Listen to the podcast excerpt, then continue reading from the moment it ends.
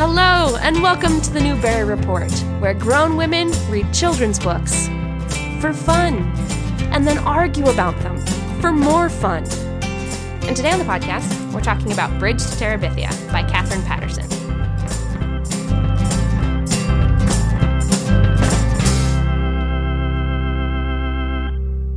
Hello, welcome to the Newbery Report. Ba-ba-da-da-bum, bum, ba-ba-da-da-bum, ba-ba-da-da-bum, ba-ba-da-dum. The Newbery Report.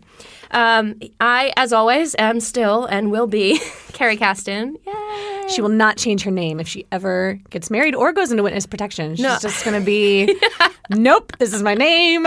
I will go down swinging. I actually had a conversation with my father. I'm getting married in November. Congratulations. Thank you. Uh, not that it's an achievement in life. Do whatever you want. I'm just at a point where it seems reasonable. Mm-hmm. And uh, tax breaks, am I right? Telling me we can both get health insurance for my job. But, um, yeah, so I had a conversation with my dad because my dad was, like, very mad at my mom for, like, their entire marriage because she never changed her name. And so I said to my dad, I was like, I'm just not going to change my name because, like, I have, a, you know, like, if you Google me, like, stuff that I want comes up and whatever. And so um, – and he was like, you know, the way Social Security is going, the – fewer times you change paperwork with them, the better. And I was like, wow, you have evolved. Mm, he's come around. Or he's just bitter and resentful. Or I'm keeping his name, so like... That's all he wanted. Yeah, yeah. That's all. He just wants more Castons in the world. Oh, well. Well... Great. I'm Carolyn Burns. Oh, sorry. I meant to introduce you to everyone. That's okay. Um, hopefully you recognize her voice by now. Well, if this is your first episode, welcome. Welcome. I, too, love Bridge to Terabithia, which I'm guessing is why you're here. Great one to start on. Oof. Mm. It's going to be rough, but we're going to get through it together, and we're going to we're gonna feel good, I think, at the yeah. end. We're yeah. going to all feel like we should just go out into the pines and give thanks to the spirits once we're done. I'm very excited about this one. I This is a very common refrain in this podcast, but I never read this as a child. Wow. This is your first time reading it. This is my first time. Well, I uh, this is embarrassing to admit on uh to the national audience that we have. International. Canada can listen to. I mean, That's anywhere, true. Really. Australia's anywhere. Got a really blossoming podcasting scene. Hi, Australia. Nice to meet you. Uh, I never read this. Um, slash, I have a very poor memory, and it's very common for me to find out that I have read or seen things years ago, and it usually happens about seventy-five percent of the way through the book. I suddenly go like, I know how this ends! And I freak out, and, and I kept waiting for that, because this feels like a book that everyone read. Yeah. And there's still a chance I did and just have... very horrible, like, goldfish memory, um, but I don't think I ever read this because the ending came as a complete shock to me. Oh, I feel like I ruined it when we were talking about... No, you didn't. Oh. I think even when we were talking about it, it was just like, I don't know what that means. I guess I'll find out. Oh, wow. Well, good. I'm glad that none of our um, preliminary conversations about the book ruined the ending for you. No, I still didn't see it coming. I think I was so engrossed in the story that yeah. it just didn't seem like a possibility. But we'll get to that. Yeah. So, of course, we are in the year nineteen seventy-eight. Lean back. Try and remember. Or remember what your parents told you about it. Or Disco. Google. I, wasn't it dead? Oh, gosh. I don't know. I don't know. Burning question. Everybody wants to know. Carolyn Burns, did you like it? I... Really did. Yay. It's so simple. It's yeah. such a simple book, but it's it packs such a punch. And I, I found myself getting like overwhelmingly emotional, like tears welling up in my eyes, like lump in my throat, multiple different times. And that that's hard. That doesn't happen very often, especially uh, I think not. Uh, no, that's I'm not even going to say especially not with children's lit because that's not true. Yeah. But especially not with the books we've read so far yeah. in the podcast. I can see I got like interested or intrigued or, or emotional, but not in like a physical, visceral way. Yeah. Um, and for a book that's what my co- my it's copy tiny. Is one hundred twenty-five pages. Yeah. Like, way to go, Katherine Paterson. She's one of my favorite. Miz Paterson, you're wonderful. I cannot wait to uh, until we get to uh, Jacob Have I Loved. Because um, that one I have read more recently than this one. And uh, this one I don't know if I had read since I read it the first time. And it just, I remember it, like, just sticking with me forever. Um, till now, anyway, when I reread it. The forever that was from the point of reading till this day. Um, but Jacob Have I Loved, I've reread three or four times. Like, once every five years. I'm like, let me just go back to that book. Um, I'm very excited to read it for the first time. For those of you that have had not have not had the great fortune to read this book, we should give you a quick summary. All right, so this is the back of the book of The Bridge to Terabithia. Jess Aarons' greatest ambition is to be the fastest runner in the fifth grade. He's been practicing all summer and can't wait to see his classmates' faces when he beats them all. But on the first day of school, a new kid, a new girl, in italics, boldly crossing over to the boys' side of the playground, outruns everyone. That's not a very promising beginning for a friendship, but Jess and Leslie Burke become inseparable. It doesn't matter to Jess that Leslie dresses funny or that her family has a lot of money, but no T V. Leslie has imagination, also in italics. Together, she and Jess create Terabithia, a magical kingdom in the woods where the two of them reign as king and queen and their imaginations set the only limits. Then, one morning, a terrible tragedy occurs. Only when Jess is able to come to grips with this tragedy does he finally understand the strength and courage Leslie has given him. So did you read that before you read the book? I didn't. Uh, I see. Purposefully. Yeah. I usually don't. I don't. Yeah. I, I'm weird like that. I don't like to read the back of the books. Yeah. I don't like to watch trailers. Mm-hmm. Like I like to just go in knowing nothing. I think it makes for a really uh, poignant experience. Mm-hmm. So when I read it after, I was mad because I was like, the back of the book gives literally the entire plot away. Well, it doesn't say what. I mean, something bad happens in every book. It doesn't. I, I understand. Like, it's it's not that it's uh, spoiling it, but it's it's interesting. It literally starts at the beginning when he meets her, and it, or when he's running, then he meets her, then a tragedy, then he grows up. And I was like, that's all one hundred twenty-five pages. Well, it's only one hundred twenty-five. I mean, that's true. Paragraph is a pretty good description. Although they don't work in that he's a painter or an artist at any point in there, mm. which I thought was interesting. Which is wonderful. My, I love this book. Um, mm-hmm. I think that was pretty evident, so I didn't want feel like we needed to do that. Carrie, did you like this book section? But one problem I've always had with this book, and I will, um, I will come clean that my imagination is not super strong. I've never been a really, truly imaginative kid. Mm-hmm. Um, I don't have problems reading books in that respect, but I don't necessarily have a very vivid image in my head of like what is happening as I'm reading a book. Mm-hmm. So for me, Terabithia was like never that important because like the amount of text devoted to Terabithia is actually quite small compared to, say, the amount of time they talk about him drawing or him painting, mm-hmm. or the amount of time that Leslie spends with her dad working on the house. You know, yeah. like it's almost the same amount of time refinishing the floors as they spend in Terabithia. So one of the reasons I never wanted to see the movie. Uh, although I think there may there may be more than one. I don't know. But there, I knew I never wanted to see the, a movie version of it because I feel like it would have been about Terabithia. And just that's not – that was like such a specific aspect of their relationship. Mm-hmm. And it didn't define their relationship. It was just like the most – one of the most eye-opening experiences that he had with her. Mm-hmm. Um, and ultimately, of course, the cause of her death. Uh, uh. Um, but – It's, I don't know. To me, there wasn't like a super vivid, like, it wasn't like Narnia. I know she compares it to Narnia, but it wasn't. Narnia takes place in, Nar- you know, the Chronicles of Narnia take place for the most part in, in Narnia. Narnia, yeah. Like, we spend very little time in England. It's like also a war happening, and then they die at the end. To me, it's still like, what? um, but, but this, so little happens in Terabithia. Yeah. Um, that, I don't know. I, Maybe this is a little bit like, is it a good title? I think it is a good title because I think it does encapsulate their relationship nicely, but I don't think the book is about Terabithia. I agree. And I mean, if we're speaking directly about the title, what do you think about the title not just being Terabithia, but the bridge to Terabithia? The bridge doesn't come into play until the very end. Yeah. And it's honestly... Uh, like, it, it became so loaded towards the end when I was like, oh, why is it called Bridge when they always swing to Terabithia mm-hmm. on a rope? And that's, like, the official entrance into the kingdom. And then the rope breaks. Spoiler. And that's where the... You can't the say de- spoiler after the thing. What? You have to say spoiler before so people have time I to I can stop. Say spoiler anytime you I want. You can. It's a free country. um, spoiler. It just has no weight. uh, if you're listening to this, you don't care about spoilers, I hope. And if you do, please don't angry email me. um, but the the bridge only comes in in the last like five pages when yeah. he when he puts he like kind of creates this bridge, and it's kind of like the second iteration of Terabithia because Leslie was such a big part of the creation and and this sort of um, making it what it was because Jess didn't really. He just showed pro up. Offer a lot to uh, the kingdom other than his presence. Proffer. Carrie.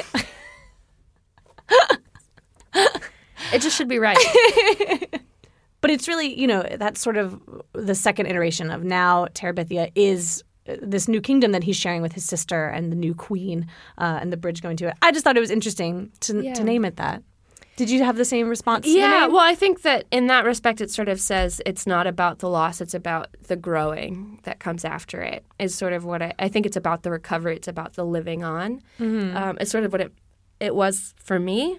Um, but I agree. Like it, it sort of feels like the whole book was leading up to him being able to move on. And I don't, I don't necessarily know that that's fair to Leslie. Although, like, there's probably something to be argued that keeping Terabithia alive is a way of integrating Leslie into his life as he moves forward. So um, I accept it and I understand it. Um, but I just don't want to see adaptations where, like, they make a castle. Like, there are foes outside the castle and suddenly it's like Lord of the Rings. Like, yeah. that's it's not about... It's not about their ability to manufacture other worlds, mm-hmm. but rather about their ability to find connection and uh, humanity in another ten-year-old. Yeah. twelve? ten. ten. They're in fifth grade. Okay.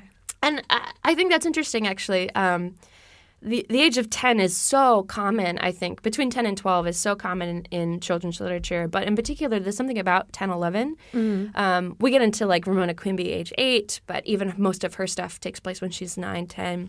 And, and I think the Fudge books take place around fourth grade. And it's, like, this fourth and fifth grade in particular are, is this place that's, like, you're too old to be a kid, but too young to be an adolescent, like...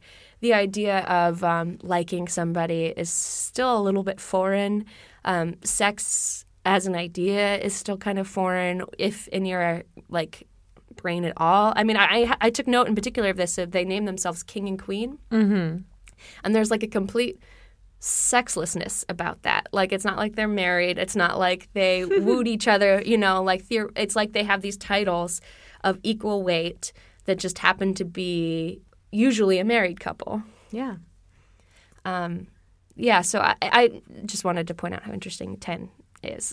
It's like, I remember when I was ten, we had a science class where we were talking about the North Pole mm-hmm. and how, like, well, there's not really land there. You know, like, it freezes up pretty hard during the colder times, but often um, it's just a, a series of, you know, glaciers or, or what have you. There isn't, like, land land. Mm-hmm. Um, and I was like, whoa, if I didn't believe in Santa Claus, like, I wouldn't believe in Santa Claus now. You know? It's like, of course, you, if this is true, then also, like, Santa can create a house that's not on land or, or whatever, right? So, like, there's ways around it, but... He's magic. There, and he's real.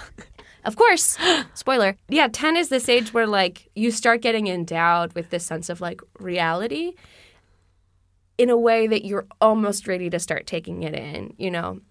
Well, I think that ten was an interesting age, too, for... Uh, I'm I'm going to start a conversation that I have no authority to have. I mean, you've been ten. I, I have been ten.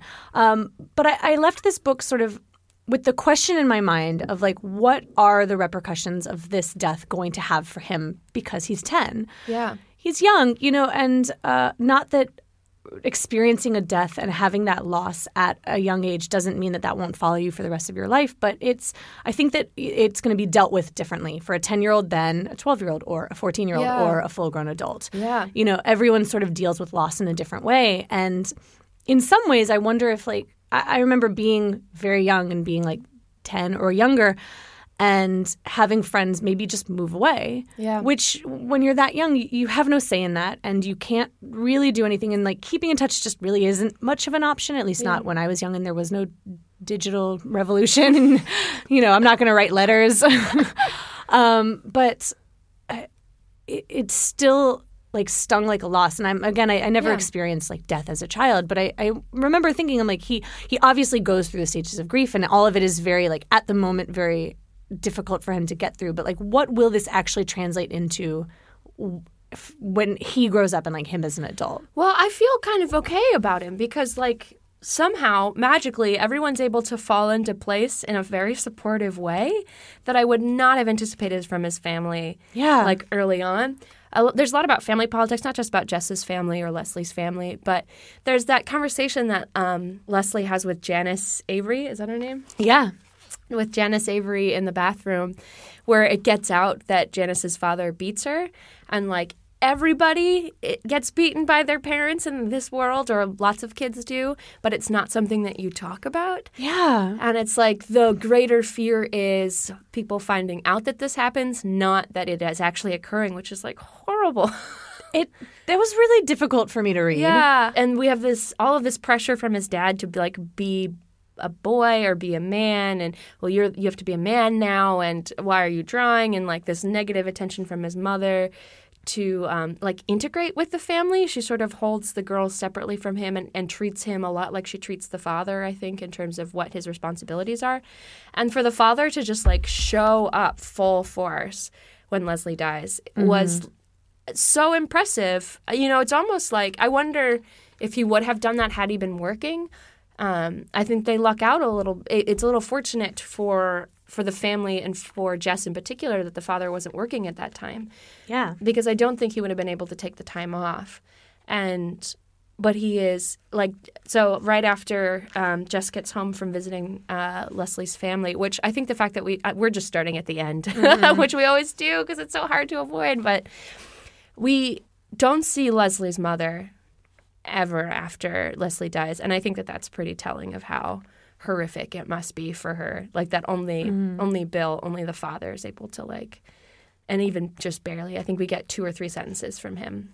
The And Jess comes home from visiting uh, Leslie's parents and the, their family, and he leaves this uh, wake, effectively. He mm-hmm. leaves it early. He doesn't even remember leaving. He just remembers running home.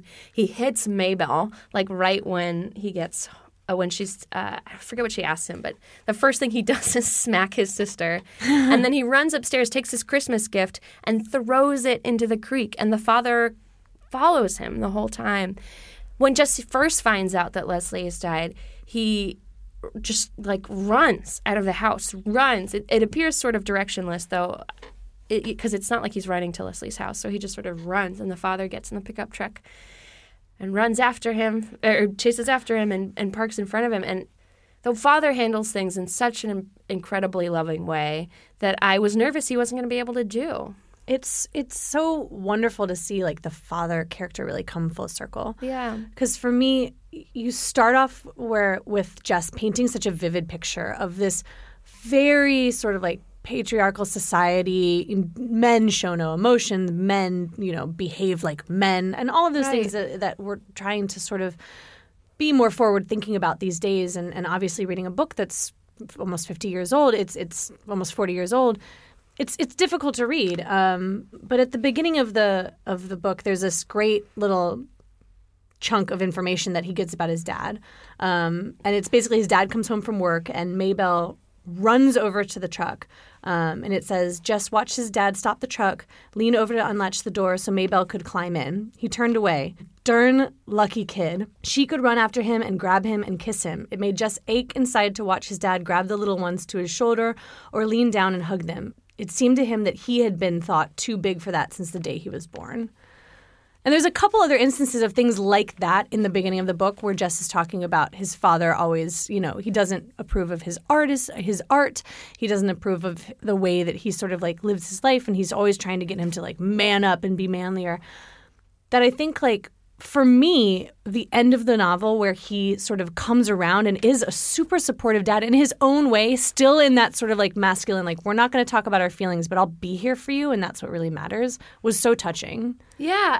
And I think it comes, like you said, full circle really nicely because, like, for example, this moment where he where uh, the father chases Jess with the pickup truck. Um, he tried to run faster, but his father passed him and stopped the pickup just ahead, then jumped out and ran back. He picked up Jess in his arms as though he were a baby. And it's the exact moment that he had sort of wanted at the beginning. Yeah. And he kind of gets it. Um, but certainly not in the way that he, he wanted to. Yeah. But his father had this sense of, like, when it would resonate with which kid. Mm-hmm.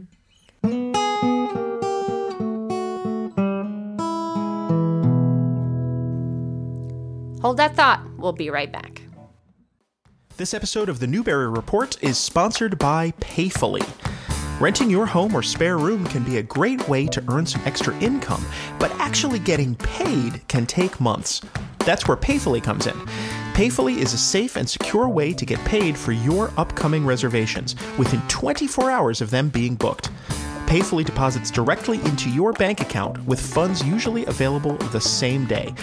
It works with all the major platforms, Airbnb, V R B O, HomeAway, and others, and they've helped thousands of hosts expand their business or cover unexpected expenses.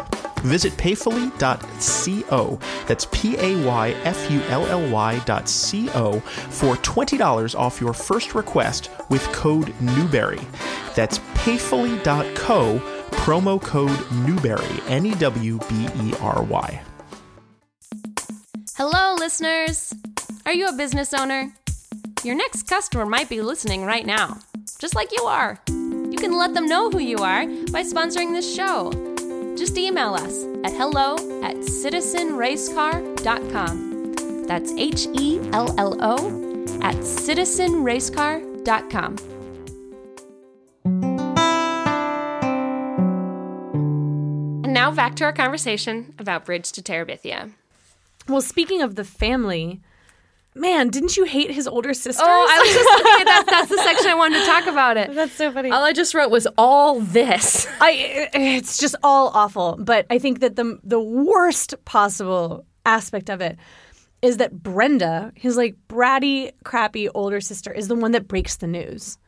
Well, so, it's, oh, in the, the yeah, previous scene? So, no, is when, so he goes off, he has his wonderful day, he comes back, he right. sees something's wrong with his family, and then the line is, Brenda's pouting voice broke in, your girlfriend's dead, and Mama thought you were dead too. And then in the next scene, she goes on to say, why aren't you even crying? You yeah. obviously didn't even like her. Meanwhile, he's like in shock, can't even believe it. Kubler-Ross, denial, first, yeah. first stage of grief. And it's just awful. And she's a character that we never see redeemed. She's just there to be this sort of like kind of bratty older sister. Both her and Ellie. Ellie is at least good at manipulating. Yeah. But it's so interesting. Like, I don't know. Part of me thinks that like they were written in as characters just to be a foil, or like to be a uh, opposite side of the coin to like Maybelle, to show like how wonderful Maybelle is, not just because she has character and she's uh, she's fun, she's interesting, and all of those things, but that she directly is completely the opposite of her like her crappy older sisters. Yeah. And she provide Maybelle provides Jesse an opportunity to get outside of himself. Mm-hmm. I mean, arguably it was the worst thing she could possibly do, try to get into Terabithia when she knew full well. I mean, to the extent that any seven-year-old like knows anything full well, but sort of knew well enough that it was there that Leslie died, and that she allows herself to get stuck and scared on a tree trying to cross into Terabithia. She honestly allows Jess this opportunity to get outside of himself and uh, to try and save someone else in the way that he had constantly felt guilty since he'd gone on the art trip. Yeah. Ugh, I, so hard. There's so many heartbreaking moments in the last three chapters, but the moment when um, when she said, so Maybelle says, I just wanted to find you so you wouldn't be so lonesome. She hung her head, but I got too scared. He says to her, everybody gets scared sometimes, Maybelle. You don't have to be ashamed. He saw a flash of Leslie's eyes as she was going into the girls' room to see Jess Avery. Everybody gets scared. And Maybelle says, P T ain't scared. Hmm. And he even saw Leslie. That she's able to register that the dog saw Leslie die is just such a painful moment, like such a painful moment for me when I was reading it. Like, mm. This book. And I, the thing I'm the most conflicted about is that we keep hearing about Jesse's fear, like even the very first time they swing over um, to the other side to where Terabithia will be. He's a little frightened by it. You know, mm. he's worried about dropping the dog when they get the dog, which like what an irresponsible gift. I'm glad her parents were okay with it. But um, every time he's scared. And that, that morning he decides he's too scared officially to go and he won't do it. Um And I'm really not sure how we're supposed to feel, because in the end, his fear is, is sort of validated. Validated, yeah, absolutely. And so now I'm like, well, am I supposed to be scared all the time, or am I just supposed to know my limits, or is there a lesson, or is death, death just like a horrible thing that happens sometimes? It it set it up so much to be something that like Jess could feel was his fault. And like it it made me so angry to read that, just because I'm like, you're setting this up. Like, he goes off, has this like literally, quote, perfect day in the city with his Which teacher. Which is, yeah, weird. And where and and the whole day is thinking about how great his day is and how he was not going to go to Terabithia, and how basically by him not being there to tell Leslie that he doesn't want to go, she goes anyway and she dies. And I kept th- being like, he's going to blame himself. He's going to blame himself. And that doesn't, it doesn't really come. He doesn't really, at least outwardly, express that he feels he's responsible for her death, which is great because he's not. Yeah, I think it's a very um, responsible and and great way to think. But I was like, man, I was. He thinking... thinks about it a little bit though, because he he thinks about how he should have invited her, that he wanted uh, Miss Edmonds, you know, all to himself. But I I think he rightfully doesn't blame himself for her, because like had he been there and just said, "I'm too scared to go," that's no guarantee that she wouldn't have gone, mm-hmm. and he just would have had to be there when it happened. So, yeah. I mean, if there's any blame he wants to put on himself, which he should not do, it would be in not inviting her on the art trip. Yeah. Which, was it weird? Is that a thing that teachers normally it's do? It's super weird! So strange, right? She, she just calls, calls up, him, ha- calls his house. Hi, it's your teacher. I want to go into the city. Will you come with me? Child with no suit. Uh, is that... Uh, Was that normal in the seventies? That's what I don't get. Because now, stranger no danger, yeah. like, no one would do that. Don't stand so close to me, you know? Yeah. Uh, I I found it very weird and very awkward. And I kept waiting for, like, the other shoe to drop. I kept waiting for her to reveal the reason she brought him. And we never get that. She's mm-hmm. not like, you know, oh, I just... You remind me of my baby who died. Or, you know, yeah. some, something out there in the universe. And you never get it. And it, then I was like... When we come back, to me, it just felt like a, a plot choice. And that's when I, that's the only part I didn't like. Well, I was like, we just needed to get him away from Leslie for a day. And why not bring back the cool, cute teacher that he liked and give him the perfect day that we can then like swipe down to his worst day. And that's, it felt very plotty to me. Mm-hmm. And I, I wasn't, I wasn't sure how I felt about that. Interesting.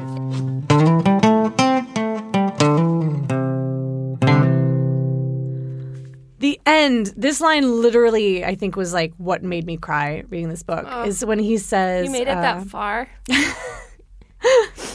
he's He thinks to himself, so this is after Leslie's death, and he's back in school, and no one really like understands his grief, and he's still coming to terms with it. He's still kind of in like the denial slash anger phase of his grief, and he says, well, I wanted to be the best, the fastest runner in the school, and now I am. Oh, my gosh. I don't know where this fits into our conversation, but the conversation the father has with him after he's thrown his paints, and that's a, what does he say? That was a damn fool thing to do. Mm-hmm. And he asks his father about going to heaven, and uh, his father says, you worried about, you were, you ain't worrying about Leslie Burke. It did seem peculiar, but still. Well, Maybelle said, Maybelle? Maybelle aren't God. Yeah, but how do you know what God does? Lordy, don't be a fool. God ain't going to send a, any little girls to hell. And it was just the right thing to say. uh, it was so sweet, but also, like, if we're talking about that direct quote, for me, like, when I read that, I, I remember thinking, like, we don't always think through the repercussions of what we're telling children. And, you know, everyone can have, like, the best motives in mind when you're teaching your children about, like, religion or God or X or Y or, like, all of these things that, that you're, you're just trying to, like, bring them into the world and explain how things work. But you make one comment, and luckily he said something out loud, and his father could sort of, like, debunk that, because he mm-hmm. very easily could have just grown up his whole life thinking that Leslie's, like, burning in hell, and uh, and the repercussions of, like, what it would mean for him to know that about her. And I'm like, you got to be so careful with yeah. with how you explain things to kids, because, like, they do see the world in black and white, and there aren't all these, like, shades of gray and shades of, like, understanding and, like, and and uh, well, they're building their logic patterns. Yeah. They're building their understanding, and if one of the building blocks seems incongruous with, like, something that they take in, it's difficult to figure out how to rectify that. Yeah. And it's so funny because even though Maybelle is seven and Uh, Jess is ten, he realizes that he has the same belief system that she has, uh, unchecked. Mm-hmm. Um, he has no, no questioning of the belief system he's been indoctrinated with once a year because the mother had gotten to a fight with the minister. I love it.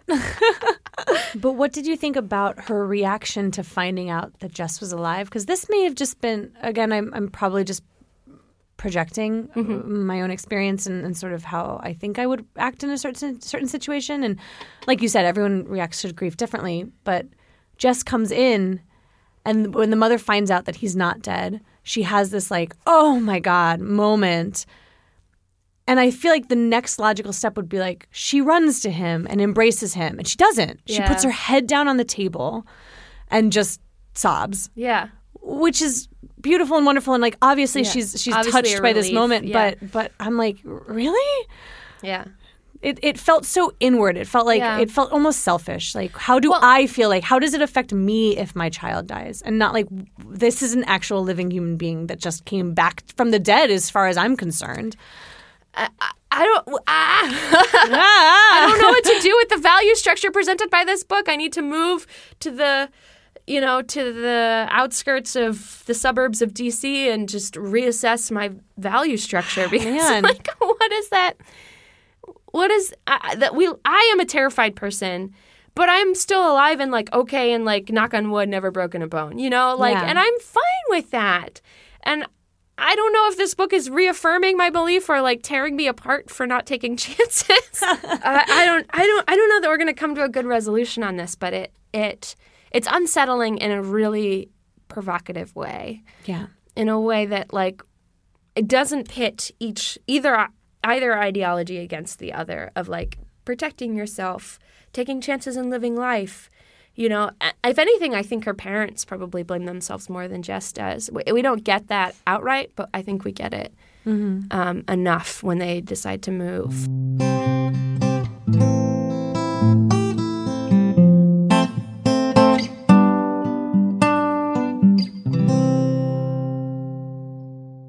Okay, so I think we've thoroughly discussed our feelings on the book. Mm.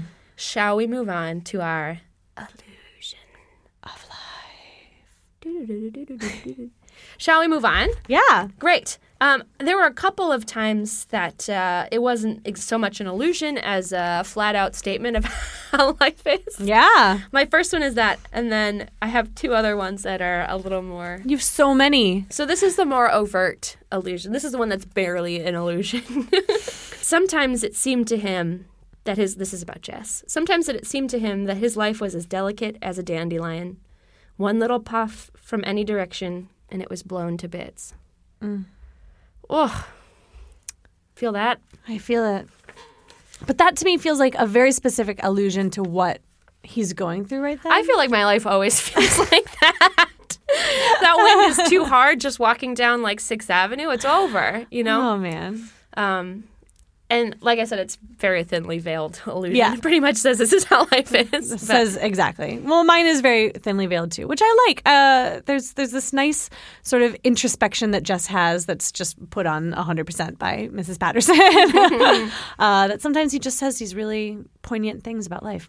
Um, okay, so the illusion that I pulled out is right around the time that uh, after Leslie had come into his life and when he just now has realized that she actually seems kind of cool, and he wants to be her friend, uh, which he didn't at first. He kind of resented right. her for being faster than him and all of that. And they're in class, and he's kind of inwardly makes this decision that he's just going to be her friend. Uh, and he says he felt there in the teacher's room that it was the beginning of a new season in his life, and he chose deliberately to make it so. And I loved that. Oh, yeah. I loved great. that it's not, you know, things don't happen to you. You make things happen in your life. Yeah. And he did. That's exactly what happened. He chose one day to be her friend. And obviously, like, where did it bring him in life? Like, he gained so much from that relationship, mm-hmm. as terrifyingly terrible as it is in the end. Like, ugh. Yeah. I love it. That's how I like to live my life. Yeah. You make the world you live in. Yeah. It really endows him with the agency of his own life in such a nice way. Yeah. Okay, here's my other illusion. I think you'll really like this one. Okay. The penultimate scene takes place back at school, um, and Missus Myers has asked him to step out in the hallway, and um, because he's reacted poorly. He hasn't done what he is supposed to do. He was supposed to stand for the Pledge of Allegiance, and he refuses. So she asks him to wait in the hallway, and he thinks he's going to get yelled at, and he's ready to take it all in. And she comes out and um, almost starts to cry and says to him, you know, r- connects this moment to when her husband died. And he immediately empathizes for for her in a way he's never been able to do. Um, he just clearly is not able to see adults as humans. Most children aren't, though. Most aren't. Yeah, Leslie seems to be uniquely interested in her parents. But, um, yeah, he immediately sees her as a human being who has, is capable of love and loss. So they're both, they're both the illusions are in this scene. Hmm. So, um, and she, he just talks about how he's like in his head. He doesn't say this out loud, that Leslie's desk is gone when he gets into school on Monday. And we find out, he assumes that the teacher did it or whoever, and um, we find out that Missus Myers was equally shocked to see the desk gone when she gets in, mm-hmm. and that she's never lost a student. Uh, the school itself has never lost a student her entire time being there. And uh, Jess says, sometimes, like the Barbie doll, you need to give people something that's for them, not just something that makes you feel good giving it. Because Missus Myers had helped him already by understanding that he would never forget Leslie. And um, that's so sweet. Yeah. Because he spends so much time talking about the puppy and, like, how can he get Leslie the right gift? Mm-hmm. And it, he does realize, at least in this moment, this has been all about him. Even though he thought he was trying to get the best gift for Leslie, he wanted her to see him as having given him, her a great gift. Mm-hmm. Uh, whereas the Barbie doll... Um, equally valuable, if not more so, to Maybelle because she wanted it. Yeah. And then she got it. She played with it all the time, and her little stubby fingers can't open and close the latches Ugh. on the clothes. Um, okay, but here's my last one. It was Leslie who had taken him from the cow pasture into Terabithia and turned him into a king. He had thought that was it. Wasn't king the best you could be? Now it occurred to him that perhaps Terabithia was like a castle where you came to be knighted. After you stayed for a while and grew strong, you had to move on. Brad and Leslie, even in Terabithia, tried to push back the walls of his mind and make him see beyond to the shining world, huge and terrible and beautiful and very fragile. Handle with care. Everything. Even the predators. Mm. Which I thought was a great way to live your life. I have a new illusion based on your illusion. Can I say it real quick? It inspired illusion? It did, yeah. Uh, when they're trying to decide how to act f- against Janice Avery. Yes, the school bully. And she's bully, and but she's crying. And, and Leslie, who usually is the more yeah. open and forward-thinking one, is the one saying, like, no way in hell I'm going into Janice Avery. Like, that's a death march. I'm not going to do that. And he says, and Jess thinks, how could he explain it to her? And he says, Leslie, if she was an animal predator, we'd be obligated to try and help her. And I love it yeah. because it's true. Like the, we we we kind of force this dichotomy between like people and animals. Yeah, Ugh. I know. I get very confused. Uh, I, I I love it. Yeah, it's good. It's a good book. Yeah. Should we rate it? Yes. What would you rate this book? Do you have one? I would give it one half hour of children screaming songs very loudly from the teacher's lounge. Just packed, a whole packed half hour of This Land Is Your Land. I'm going to give it one perfect puppy, mm. both a guard and a jester. Yay! Oh, that's so good. P T. P T. I love you. He's not still alive. Not a dead dog book, though. Well, now it is, Carrie. Yeah, it's a dead girl. Oh, oh man. That's sad. Okay. Well, thank you so much for joining us for this report on Bridge to Terabithia. Uh, join us in two weeks when we'll be exploring the nineteen seventy-nine winner, The Westing Game. Game. I can't wait. Me neither. It's my favorite book ever. It's a whodunit. So oh. we highly recommend you read that one before you listen Please to the show. Please read it. Spoilers will be had.